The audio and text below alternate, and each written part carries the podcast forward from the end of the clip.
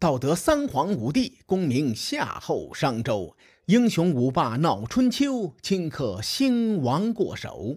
青史几行名姓，北邙无数荒丘。前人种地，后人收，说甚龙争虎斗？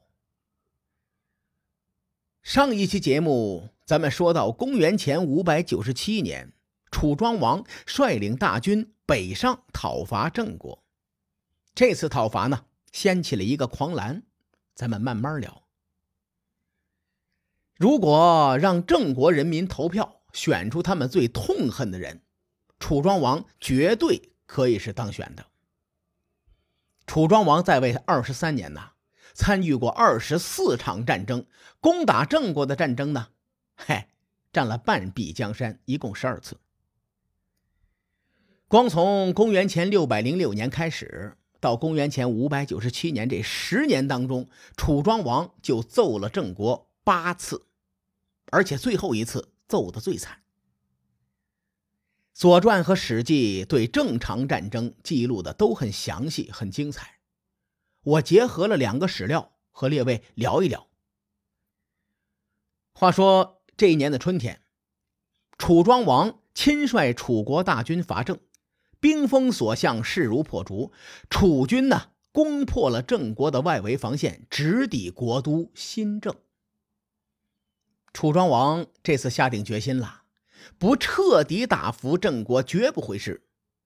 于是呢，楚庄王就命人在新郑四周修筑工事，准备长期围攻。《左传》在这是这么记录的：郑襄公为楚国伐郑这件事情做了两次占卜，但是过程描述的不清晰，我和列位解释一下。说当时郑襄公做了两手准备，第一个准备是求和，第二个准备呢是跑路。他占卜求和的时候得到的结果是不吉，这事儿比较好理解啊。然而跑路这手准备呢，故事就有点多了，哎，咱们得继续捋捋。话说新郑是郑国的国都，也就是说呀，这个。郑襄公的历代祖宗、祖庙都在这里头呢。即使他想跑路，也不能跑。为什么呢？因为春秋时期的人太迷信了，他们相信背弃祖先会遭报应的。所以啊，这个郑襄公做了一个曲线救国的决定。嘿，他先跑到祖庙里哭了一顿，大概台词就是：“不是寡人不孝啊，实在是楚庄王那个货太凶了，寡人不得不跑啊。”随后呢，他才占卜要不要跑路呢？经过郑襄公的这番操作，占卜出的结果是吉。在他眼中呢，这就意味着先祖允许自己跑路了。于是郑襄公将自己的兵车陈列在宫中的里巷，准备迁徙，就是跑路吧。可是这一次楚国伐郑做的太绝了。四面围城，让郑襄公插翅难逃啊！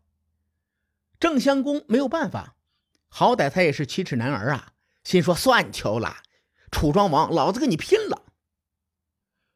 楚军连续攻城十七日，也没有攻破新郑的城门。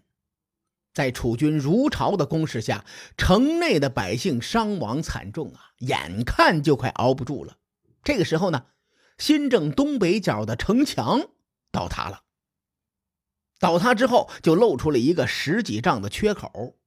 城内的军民得到消息之后，集结在郑襄公的大殿前，那是鬼哭狼嚎，嚎啕大哭，那叫一个惨呐！当时郑国百姓认为这是天要亡郑啊，郑国这次是十死无生了。楚庄王听到城内哭声震天，一时间动了恻隐之心。这个时候，我就想说，此时此刻，他不是一个人在战斗，伟大的宋襄公灵魂附体。于是呢，楚庄王下令让楚军后退十里，安营扎寨，等郑国把城墙修好之后，再打一遍。楚国大夫子婴劝谏说：“城墙塌了，这是天意灭郑啊！我军应该趁此良机攻取新郑，灭掉郑国。大王为什么要退兵失礼呀？这不是浪费天赐良机吗？楚庄王的回答很有春秋贵族范儿。他说：“眼下郑人已经知道我楚国兵危，却不知道我楚国的仁德。此番新政危急，寡人退兵十里，展示楚国的恩德。希望郑人呢能够明白寡人的用心良苦啊。”楚庄王这个人受华夏文明影响很深的。他能被春秋战国的读书人认可，也在于这一点。孔子就曾经赞美过楚庄王为贤明之君。啊，孔子的原话是：“贤哉，楚庄王。”咱们纵观楚庄王的一生啊，这老哥也是有点厉害的，不仅是一代雄主，而且很有贵族精神。在很多细节上呢，楚庄王做的比其他诸侯国强得多。咱们言归正传啊，郑穆公正在为城墙崩塌而发愁，突然听到士兵传信说楚军退兵了。他压根儿就没猜到楚庄王的心思，当时啊就误以为晋国的援兵快到了。于是呢，郑穆公精神一振，传令军民抓紧时间修补城墙，并派人日夜巡逻，半点没有投降的意思。楚庄王连等了几天。就琢磨着，说郑襄公差不多也该被自己感动了吧？结果呢，探子回报说，郑国人家修城墙呢，修的可带劲了，完全没有投降的意思。楚庄王一看，得嘞，我这是一片深情付诸流水呀！看来爱的教育不能少啊！爱的教育这四个字啊，重点不在爱上，而是在在教育上。说白了就是揍。楚军再次兵临城下，又是一顿猛攻，不仅猛，而且持久。这一次攻城啊，打了三个月之久。郑襄公眼泪都流干了，也没盼来晋国的援兵。最终，楚军劈开了城门，攻入城内。此时呢，楚庄王又传令军中严禁烧杀抢掠，严禁骚扰百姓。要说楚军军纪真是严明啊，对郑国百姓秋毫无犯。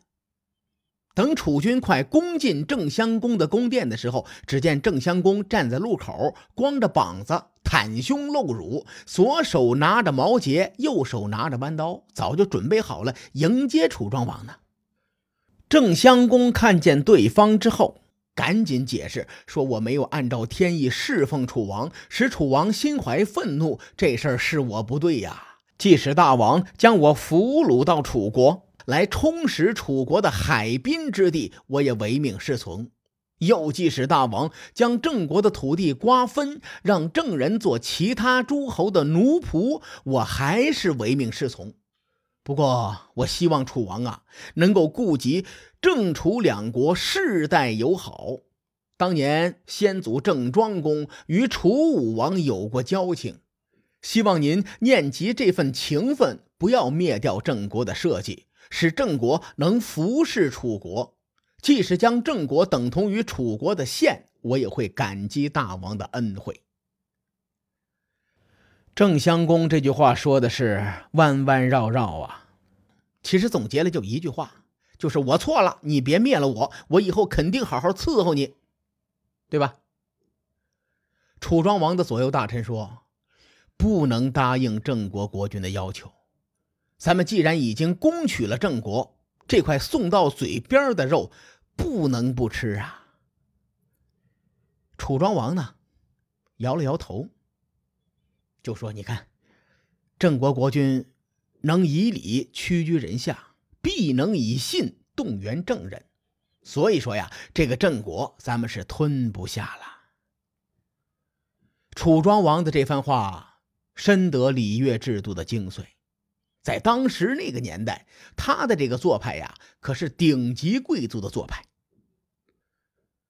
最终，楚庄王决定后撤三十里，并且与郑国讲和，派楚国大夫潘汪。与郑国订立盟约，郑襄公捡回一条命，对楚庄王是感恩戴德，于是呢，就亲自跑到楚军大营慰问，并且将他的弟弟公子去疾派去楚国当人质去了。